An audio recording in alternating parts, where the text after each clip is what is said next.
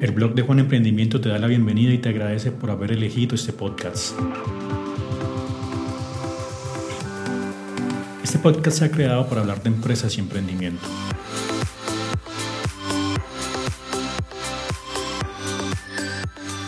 Hola, mi nombre es Juan, bienvenidos a un nuevo capítulo de El blog de Juan. Seguimos con el libro El arte de la guerra de Sun Tzu, pero esta vez vamos a hablar del cuarto capítulo que titula Sobre la medida en la disposición de los medios.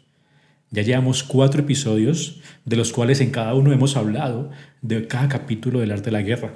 Así que en este episodio vamos a hablar sobre el cuarto capítulo.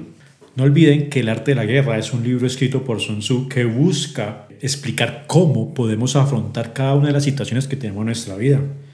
Él plantea que cada una de estas situaciones se puede ver como una guerra. Y por supuesto, en cualquier campo se van a presentar. Es así como también en el campo empresarial se va a generar este tipo de situaciones. Vamos a encontrar que muchos capítulos se pueden evidenciar en su lectura cómo eso se puede aplicar en la gestión empresarial. Todo lo que él menciona, Sun Tzu. Pero hay otros capítulos que, digamos, son un poco más abstractos, pero siempre van a llevar a lo mismo.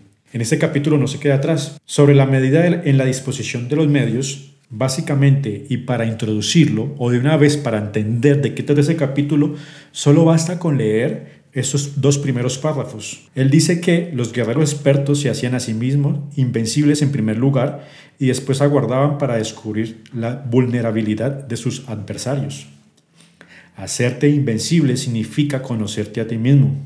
Aguardar para descubrir la vulnerabilidad del adversario significa conocer a los demás. La invencibilidad está en uno mismo, la vulnerabilidad en el adversario. Y uno podría pensar, al leer estos dos párrafos, que casi todos los capítulos hablan de lo mismo, y es conocerse, el análisis, el autoanálisis.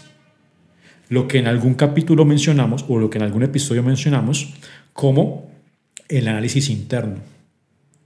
Y de eso se basa este capítulo. Básicamente vamos a hablar de cómo entendiéndonos, o sea, haciendo un análisis interno y haciendo un análisis externo, analizando la competencia, podemos garantizar, entre comillas digo garantizar porque siempre está sujeto a muchas variables, pero tendríamos más probabilidades de éxito que si no hiciéramos estos análisis. Él menciona que si los adversarios no tienen orden de batalla sobre el que informarse, ni negligencias o fallos de los que aprovecharse, ¿cómo puedes vencerlos aunque estén bien pertrechados? Por esto es por lo que se dice que la victoria puede ser percibida pero no fabricada. Básicamente es eso. No olvidemos, él dice, hay que entender, hay que conocer al adversario y hay que conocerse uno mismo. Y eso le va a dar a uno ideas de una posible victoria. La invencibilidad es cuestión de defensa, la vulnerabilidad una cuestión de ataque. Al conocernos vamos a encontrar nuestras debilidades y nuestras fortalezas y lo que vamos a hacer es tratar de disminuir esas debilidades para así, llenos de fortalezas, poder competir. Mientras no hayas observado vulnerabilidades en el orden de batalla de los adversarios, oculta tu propia formación de ataque y prepárate para ser invencible con la finalidad de preservarte. Cuando los adversarios tienen órdenes de batalla vulnerables, es el momento de salir a atacarlos. Si no conocemos a la competencia, ¿cómo la vamos a atacar? ¿Cómo vamos a competir? Si no la conocemos. Pero si por el contrario identificamos nuestras fortalezas y conocemos las debilidades del adversario, o sea, de la competencia, podríamos generar estrategias que nos permitan competir. Cuando hablo de atacar, no quiero que lo miren por el lado de un acto violento. Quiero que lo miren como una competencia sana a partir de estrategias, de una buena gestión empresarial. Yo quiero que se diferencie esa relación Sí, el arte de la guerra no se trata de violencia, no se trata de, matar personas, no, para nada. Se trata de competir, de afrontar las diferentes situaciones que, como dice Sansu, se pueden presentar como guerras.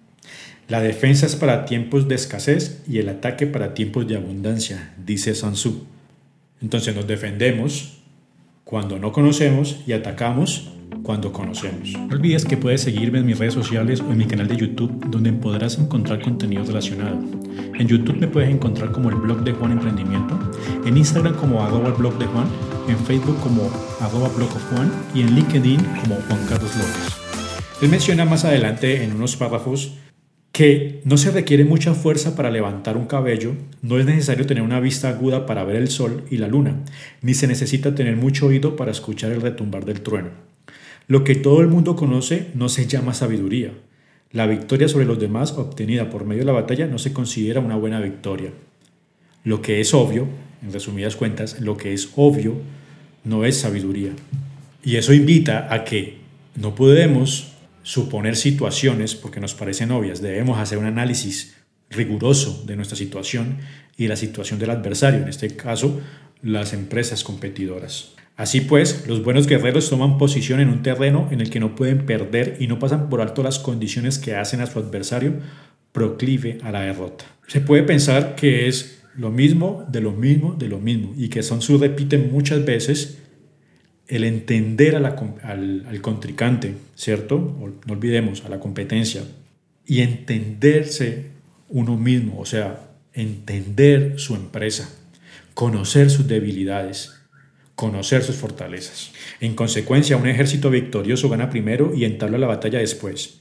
Un ejército derrotado lucha primero e intenta obtener la victoria después. Esto lo que quiere decir es que una empresa victoriosa primero hace su análisis y ya sabe que puede ir a competir. No entra a luchar sin haber hecho un análisis. Y una empresa derrotada primero entra a competir, a generar estrategias sin haber hecho un análisis. Cuando el ejército está estrictamente disciplinado hasta el punto en que los soldados morirían antes que desobedecer las órdenes y las recompensas y los castigos merecen confianza y están bien establecidos, cuando los jefes y oficiales son capaces de actuar de esta forma, pueden vencer a un príncipe enemigo corrupto. Aquí vemos otro párrafo donde podemos ver lo mismo que hemos hablado en otros párrafos de capítulos anteriores y es la motivación. Cuando nosotros tenemos establecidos nuestro plan de incentivos, cuando tenemos motivados a nuestro equipo de trabajo, es más fácil competir que si no fuera de esta forma.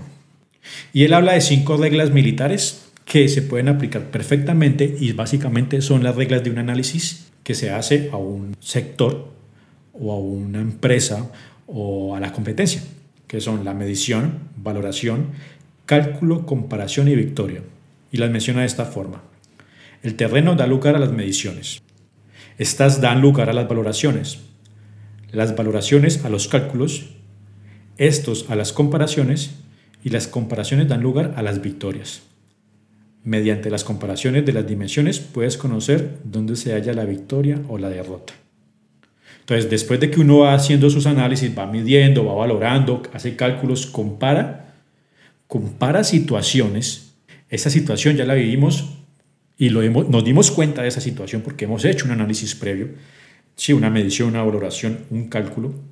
Ya podemos comparar, podemos llegar a la victoria, porque sabemos bajo qué situaciones o sabemos en qué situaciones podemos actuar de acuerdo a unos datos que ya tenemos, una información que ya se ha planteado.